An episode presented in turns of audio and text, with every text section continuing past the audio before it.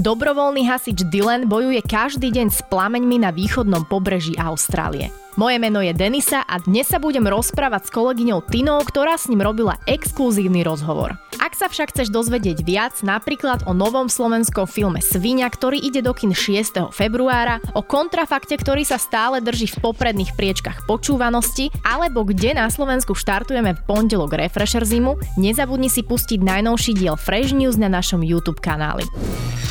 Dnešný Fresh News podcast a celodenné zájazdy na svach Štulek ti prináša Slovak Lines. Autobus pre lyžiarov jazdí každý víkend počas prázdnin a pre veľký záujem už aj každý piatok podvečer na nočnú lyžovačku na Semering. Zisti viac na lyžovačkazdomu.sk.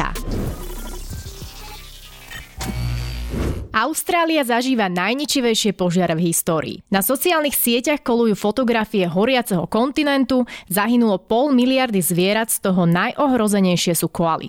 Niektoré ničivé plamene dosahujú až 70 metrov, čo je viac ako má slávna budova opery v Sydney.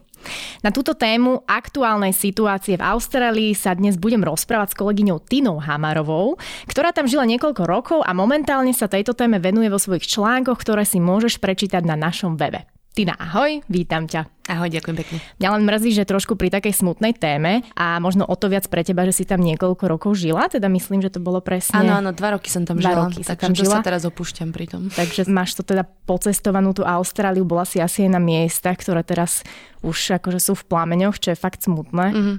Akože je to brutál vlastne uvedomiť si, že my sme odtiaľ odišli v novembri minulého roku 2019 a ako keby to všetko, čo som videla, nie úplne všetko, akože celý kontinent, ale strašne veľa vecí proste už nebude existovať. Že my sme úplne využili poslednú šancu vidieť niektoré miesta, ktoré teraz zhoreli úplne do tla.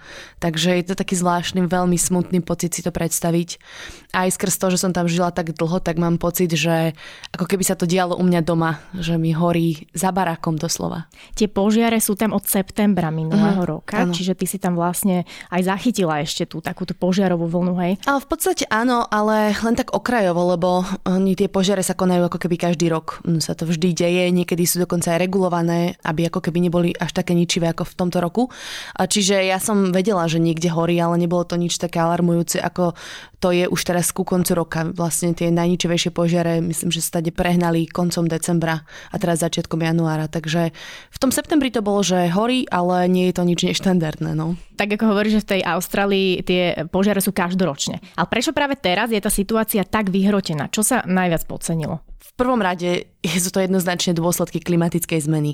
Kvôli tomu, že celý rok 2019 bol extrémne suchý a Austrália aj počas zimy, počas jary bojovala so suchami. Naozaj mali napríklad farmári problém s tým, že im uhynal dobytok a tak. Do toho sa tlačilo veľa peňazí, veľa o tom chodilo akože reportáži, reklam v telke, že to si viem ako keby vybaviť. No a tým pádom toto suché počasie sa ako keby prejavilo aj na tých požiaroch, že sa oveľa rýchlejšie rozširujú, oveľa rýchlejšie vznikajú s tým, že máš preschnuté to drevo, takže stačí jeden úder blesku a hneď sa ti zapáli proste celý les. Takisto je to silný vietor, um, no a potom také vlny horúceho počasia, tzv. heat waves, ktoré sa tam objavujú čím ďalej tým častejšie.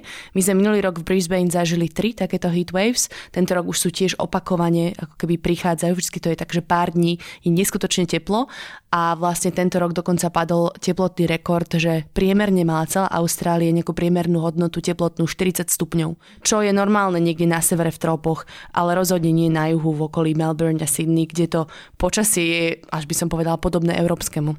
Takže to, toto teplé počasie akože spôsobuje strašné veci, aj tieto požiare teda. A okrem toho, že teda na to vplýva klimatická zmena, tak e, je dosť veľký problém aj to, že situácia bola podcenená, alebo teda ľudia, ktorí majú na to vplyv, podcenili to, že tie požiare naozaj budú ničivé, pretože tie požiare sa dejú každý rok. A každý rok ako keby sa o to stará nejaký počet ľudí, lenže tento rok bol zhoršený práve tými suchami. A oni ako keby na malý požiar sa pozerali dlhodobo, udrel blesk do lesa a nechali ako keby vyvinúť sa situáciu, že čakali, čo sa bude diať, keď začne horieť les. A ono sa to z malého požiaru zrazu proste premenilo na obrovský lesný požiar, ktorý už sa nedal tak jednoducho zastaviť. Čiže ako keby chyba bola to, že nikto nepredpokladal koľko ľudskej síly a koľko peniazí si to bude vyžadovať a boli skúpi na to dať do toho viacej peniazy hneď za začiatku. Možno, že aj toto je poučenie keby do budúcna, že naozaj tie požiare asi nebudú už lepšie v budúcich rokoch, tak je dobré ako keby sa na to pripraviť vopred.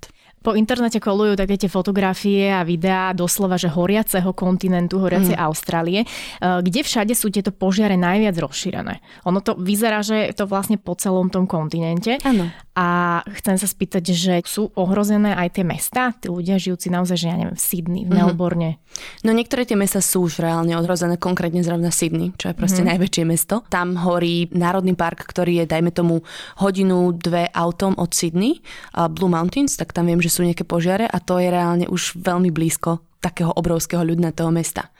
A takisto napríklad, ja som žila v meste Brisbane, čo je tretie najväčšie mesto, to je v Queenslande. A Queensland nie je až taký veľmi zasiahnutý požiarmi, tými nadštandardnými, ale napríklad mi písala kamarátka, že na okraji mesta im horelo vlastne za barákom a že museli zvažovať, či sa budú evakuovať alebo nie. A ja napríklad som u nej bývala chvíľku týždeň, tak si to úplne viem predstaviť, že máš pocit, že žiješ v meste a všetko je v poriadku, ale reálne tie požiare sa dostanú až tak blízko, že musíš zvážovať, či necháš tam svoje veci a odídeš, lebo to môže kedykoľvek zhorieť.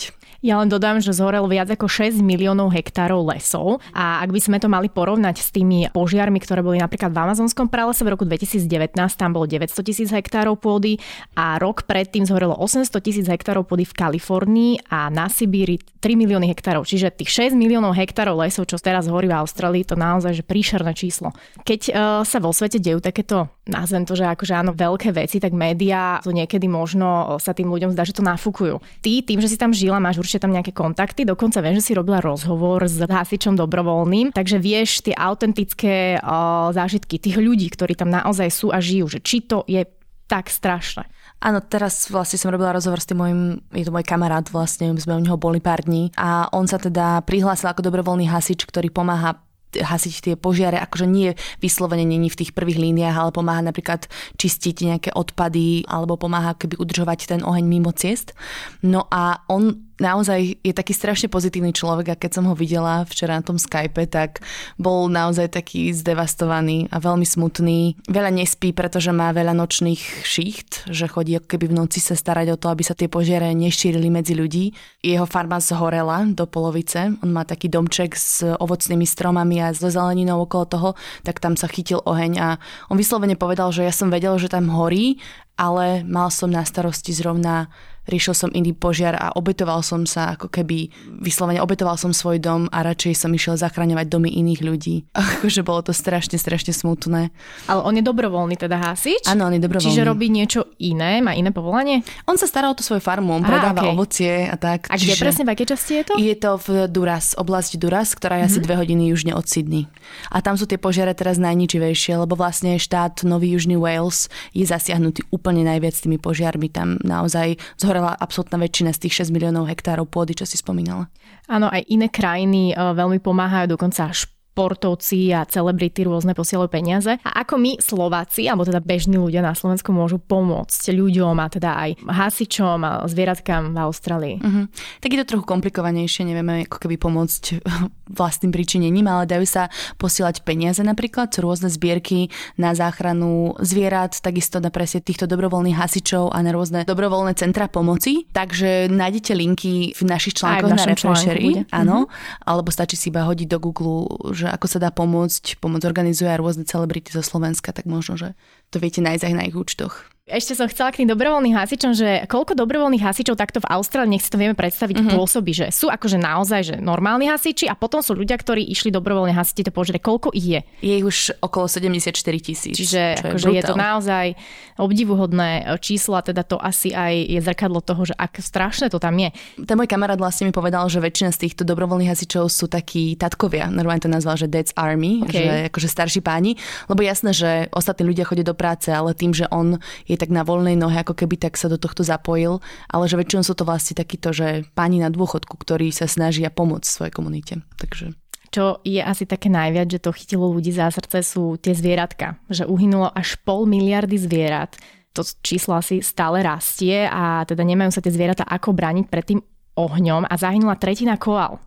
Ekológovia z University of Sydney hovoria o postupnej likvidácii celých prírodných druhov. Ako sa dá pomôcť týmto zvieratkám? No je to veľmi ťažké, lebo Tí koaly, akože tam je veľký problém, že jednak oni žijú v tých lesoch, ktoré horia a sú veľmi pomalé, takže keby nestihnú tomu uniknúť. Zároveň je problém, že keď tie lesy, tie eukalyptové lesy vyhoria, tak oni tak skoro nenarastú. To znamená, že tam je keby problém, že už aj keď sa podarí zachrániť nejaké druhý, nejaké tie koaly, tak sa nebudú mať kam vrátiť, nebudú mať kde zohnať jedlo a tak ďalej. Čiže ono to nadvezuje ako keby na seba. A čo môžu robiť bežní ľudia je napríklad im dávajú také nádobky s vodou.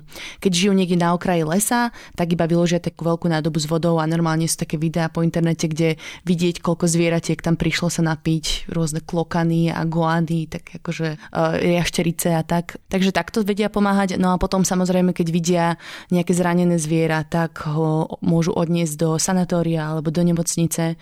Takéto nemocnice sú napríklad v meste Port Macquarie, ktoré je v Novom Južnom Walese a tiež je dosť veľa zasiahnuté ohňom.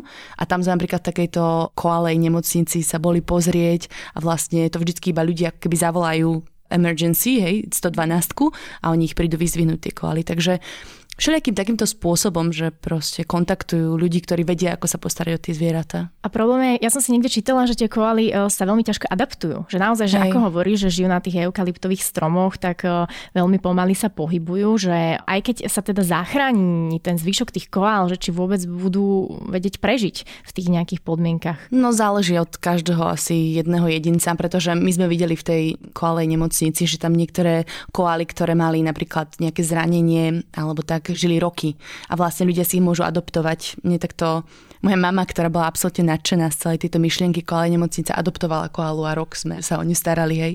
No, takže oni sa dokážu prispôsobiť, ale záleží to proste asi od toho, že aká je stará tá koala, že či dokáže sa adaptovať.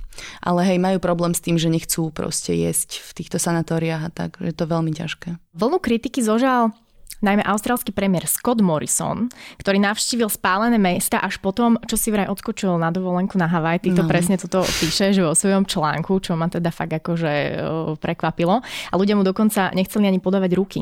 Hej, veľmi si tuto nevychytal pr lebo keď už akože prichádzal do toho najhoršieho v decembri, tak on teda išiel na dovolenku a hovorí, že to mal dlho plánovanú dovolenku. Ale prečo tam akože, keď sa dejú veci, tak fakt nie. A on ešte tak akože sa vyhováral, že veď môj vicepremiér je predsa na mieste a tak.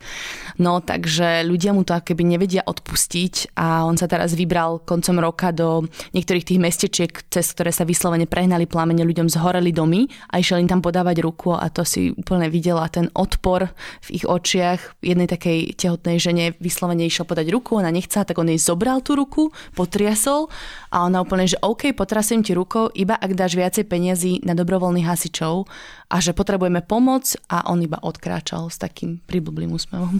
Áno a tam ešte tá kritika bola hlavne tento Scott Morrison, on vlastne keď vyhral tie majové voľby aj vďaka teda tej svojej priazni k zachovaniu a dokonca rozširovaniu uholných baní, ktoré sú obrovskou ekonomickou silou Austrálie, ako aj ty píšeš v tom článku, no proti ním však dlhodobo vystupuje environmentálne organizácie. Čiže tam je tiež ten problém, má to nejaký možno dopad na tie požiare? Áno, áno, tak samozrejme jednou z príčin tých požiarov je klimatická zmena, ako som spomínala. A uholné bane nemajú úplne najlepší vplyv na klimatickú zmenu, aby som práve povedala, že to ešte zhoršujú. A teraz vlastne on ako keby, to bol taký boj predvolebný, že buď vyhrajú liberáli alebo uh, laboristi a tam bol hlavne spor o to, že či sa budú povoľovať ďalšie uholné bane. Napríklad aj na veľkej koralovej bariére. To boli akože také veľké mm-hmm. spory o to.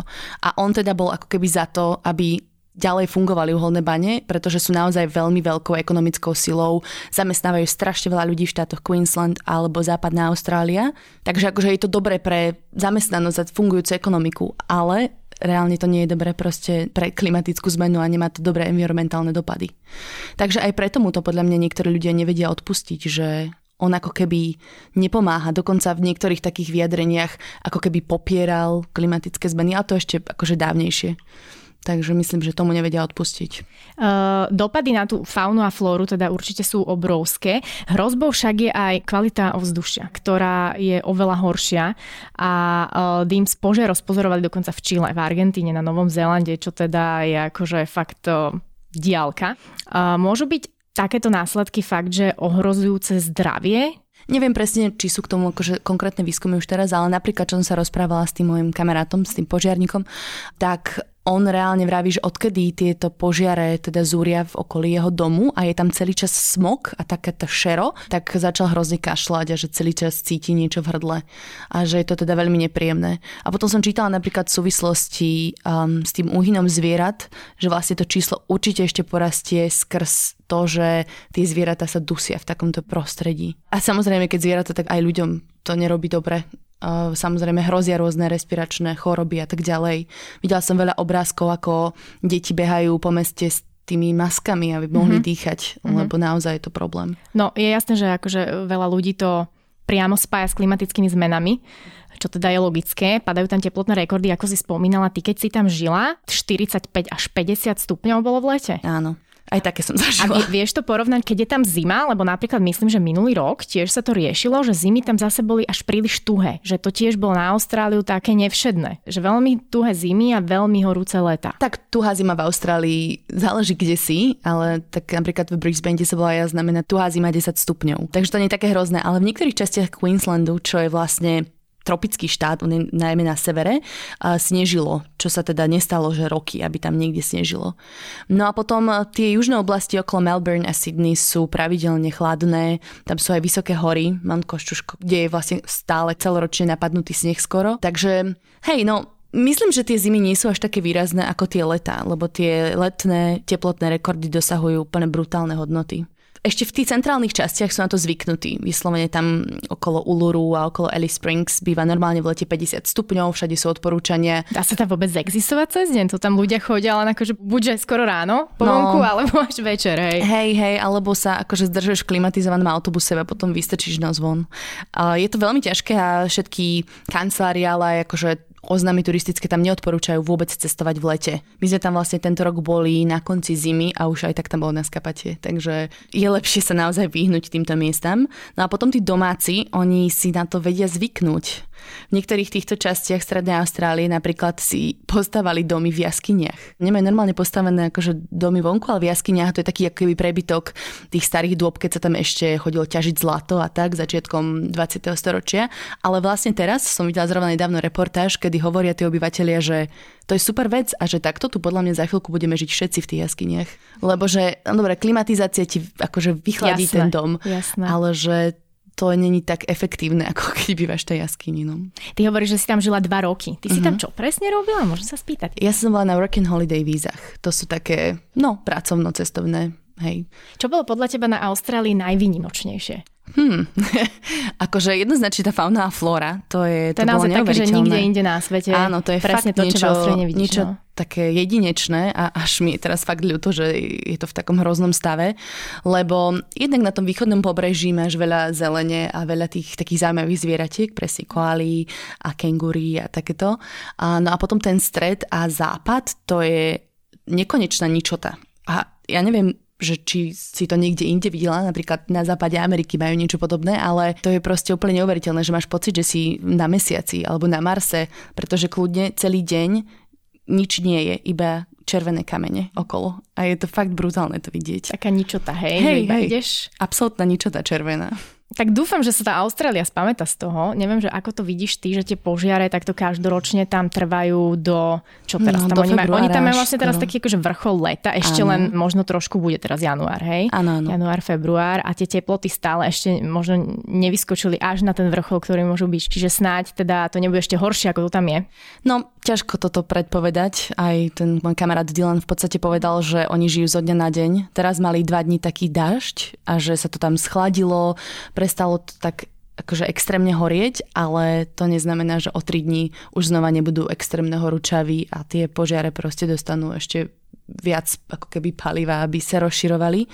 No a akože nevyzerajú dobre tie predpovede, pretože k tým extrémnym horúčavam, ktoré ešte ani neprišli, sa pridajú cyklóny na severe. Áno, že... To je mhm. každoročný tieto, problém, no, s cyklónmi. Ešte tieto ďalšie problémy, no, ktorú nastavujú, že čo potom z toho bude. Ale tak akože ty sa tam asi ešte chystáš, nie, do Austrálie. Veľmi rada by sa sa vidím, tam vrátila. Vidím, že máš aj, e, vy to ano. nevidíte, ale na tričku takú Austráliu. Áno, to som si kúpila od takého aboriginského umelca. Áno, áno, takže vidím, že si, že si taká veľká akože fanušička tohto tohto mm. kontinentu, tak však akože je naozaj niečím výnimočný. Takže dúfame, že sa z toho spamätá. Tina, ja ti ďakujem za rozhovor. Mm-hmm, Vám, že ste dopočúvali do konca a buďte teda tak akože zodpovední ekologicky a environmentálne, naozaj sa o to zaujímajte.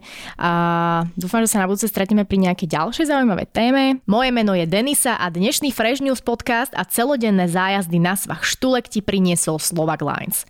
Autobus pre lyžiarov jazdí každý víkend počas prázdnin a pre veľký záujem už aj každý piatok podvečer na nočnú lyžovačku na Semering. Zisti viac na lyžovačkazdomu.sk. Podcast Fresh News vychádza každý pondelok a štvrtok a ty sa nezabudni prihlásiť na jeho odber na Spotify alebo v apkách Apple a Google Podcasty. Ak by si mal akékoľvek návrhy alebo pripomienky k podcastom, napíš nám na adresu podcasty.refresher.sk. Aj tento podcast vznikol vďaka Refresher Plus. Pridaj sa k predplatiteľom aj ty a podpor tvorbu kvalitného obsahu na www.refresher.sk lomka plus.